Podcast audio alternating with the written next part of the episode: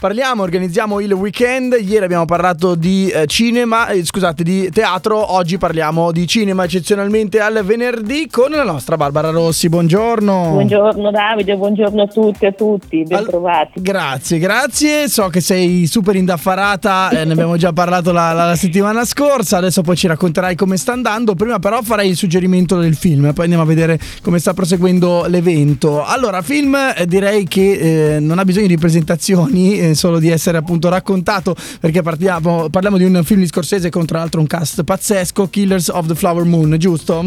Sì, sì, che sì, un grandissimo su- film. Esatto, ce l'hai suggerito ovviamente perché è un grandissimo film e raccontaci un po' mm, come, come, co- cosa ti ha colpito, cosa, perché hai scelto diciamo questo per, come consiglio della, della settimana.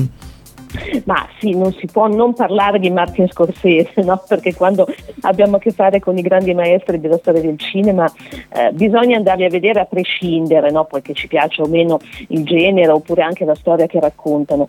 Eh, questo è un Scorsese insomma, maturo ormai eh, che però ci regala di nuovo una grandissima opera, è un'opera fiume perché dura più di tre ore, quindi bisogna avere un po' di pazienza no?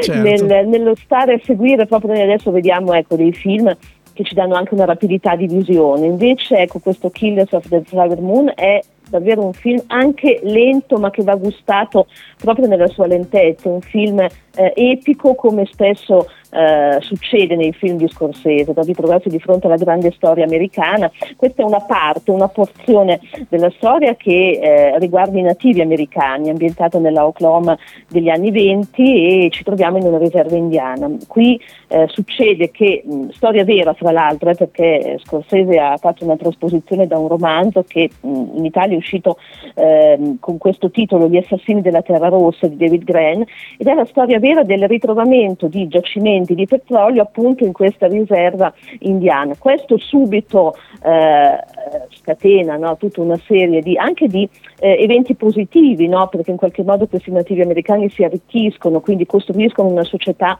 davvero molto ricca e poi però ad un certo punto subentrano tutte le speculazioni, no? quindi in qualche modo eh, ecco, come dire, Scorsese racconta un altro pezzo di storia americana dopo Gangs of New York, in cui raccontava proprio la nascita della città di New York già con gli scontri no? tra i nativi americani e invece poi i futuri colonizzatori, cioè gli emigrati no? Dal, dall'Europa e qui in qualche modo continua questo racconto epico. È anche una storia di violenza, è anche una storia di sopraffazioni dell'uomo sull'uomo e c'è anche come sempre questo messaggio morale sotteso no? della nascita, eh, diciamo così, di un'America sulle ceneri, ecco, sulla distruzione, sulla rovina di una minoranza, di quella che poi è rimasta, no? eh, ancora oggi resta una minoranza che rivendica giustamente i propri diritti. Però è un grande film, ci sono due straordinari protagonisti che sono uh, Leo DiCaprio e Robert De Niro. Robert De Niro fa il cattivo, diciamo così, tra virgolette, no? perché diciamo che è il latifondista di turno che cerca di sfruttare al massimo no? questa,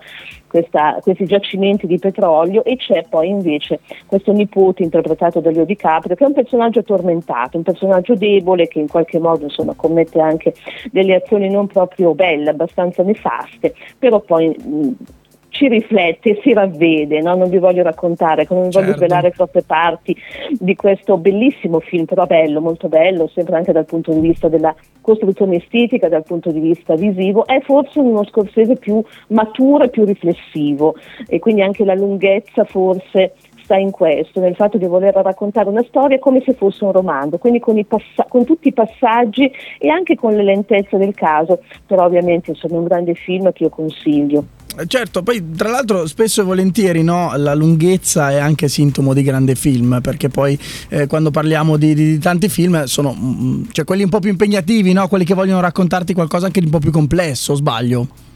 Sì, ma pensiamo a Via col Vento, no? che è diventato ormai un grande classico, da un romanzo fiume perché erano so, più di 400 pagine e un film molto molto lungo più di tre ore di durata, però un film che è rimasto insomma, nella storia, nella leggenda del cinema e che ci ha, ci ha davvero fatto sognare. No?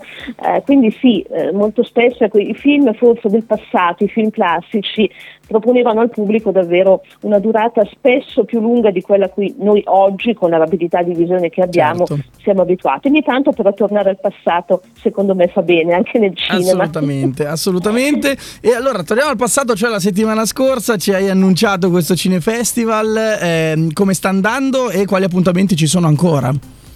Sta andando benissimo e proprio per questo siamo molto indaffarati. Meno e no, male. sta andando bene, c'è una buona risposta di pubblico. Ieri sera eh, abbiamo parlato con Liliana Cavani al telefono e abbiamo poi mh, proiettato il suo ultimo film, L'Ordine del Tempo. Questa sera invece abbiamo un po' gli ultimi appuntamenti. Questa sera Associazione Cultura e Sviluppo a partire dalle ore 20.45 abbiamo una doppia proiezione, due film dello stesso regista che ci verrà a trovare, un giovane regista Stefano Cipani. Quindi proietteremo per gli adulti educazione fisica America, che è veramente il suo ultimo film, e invece per il pubblico under 20, abbiamo pensato anche a loro, proietteremo in un'altra sala Mio fratello rincorre dinosauri e poi chiacchiereremo con il regista. Mentre invece domani pomeriggio alle sale d'arte eh, annesse alla biblioteca civica qui di Alessandria avremo un altro importante regista, Alessio Cremonini, che verrà a presentarci però il suo romanzo, quindi verrà in veste di autore, di scrittore. Il suo romanzo è dedicato alla storia della propria famiglia, si intitola Ora dormono, storia vera e immaginaria originaria dei miei antenati tedeschi perché eh, Cremonini ha scoperto una parte della sua famiglia di origini tedesche, quindi ci verrà a raccontare in questo romanzo che però appunto ha anche molte parti, molti spunti di vita vissuta, ci racconterà questa storia che poi l'ha portato al cinema e l'ha portato a diventare regista. E concluderemo il Cinefestival alla sera al Museo Etnografico di Piazza della Gambarina qui ad Alessandria, sempre con Alessio, proiettando il suo ultimo film, Profeti, che è un racconto molto bello perché mh, parla di un argomento tristemente attuale, cioè l'opera dell'ISIS, però attraverso lo sguardo di due donne, una giornalista italiana interpretata da Jasmine Trinca e invece una donna musulmana, due attrici bravissime e un grande film, quindi vi aspetto e come sempre aspetto anche te Davide. Assolutamente, assolutamente, grazie Barbara e allora questi voi. sono gli appuntamenti e il film del, del, del, weekend se vogliamo, che potete guardare nel weekend. Grazie mille Barbara, alla prossima, buona alla giornata. Alla prossima, buon Ciao. weekend, viva il cinema.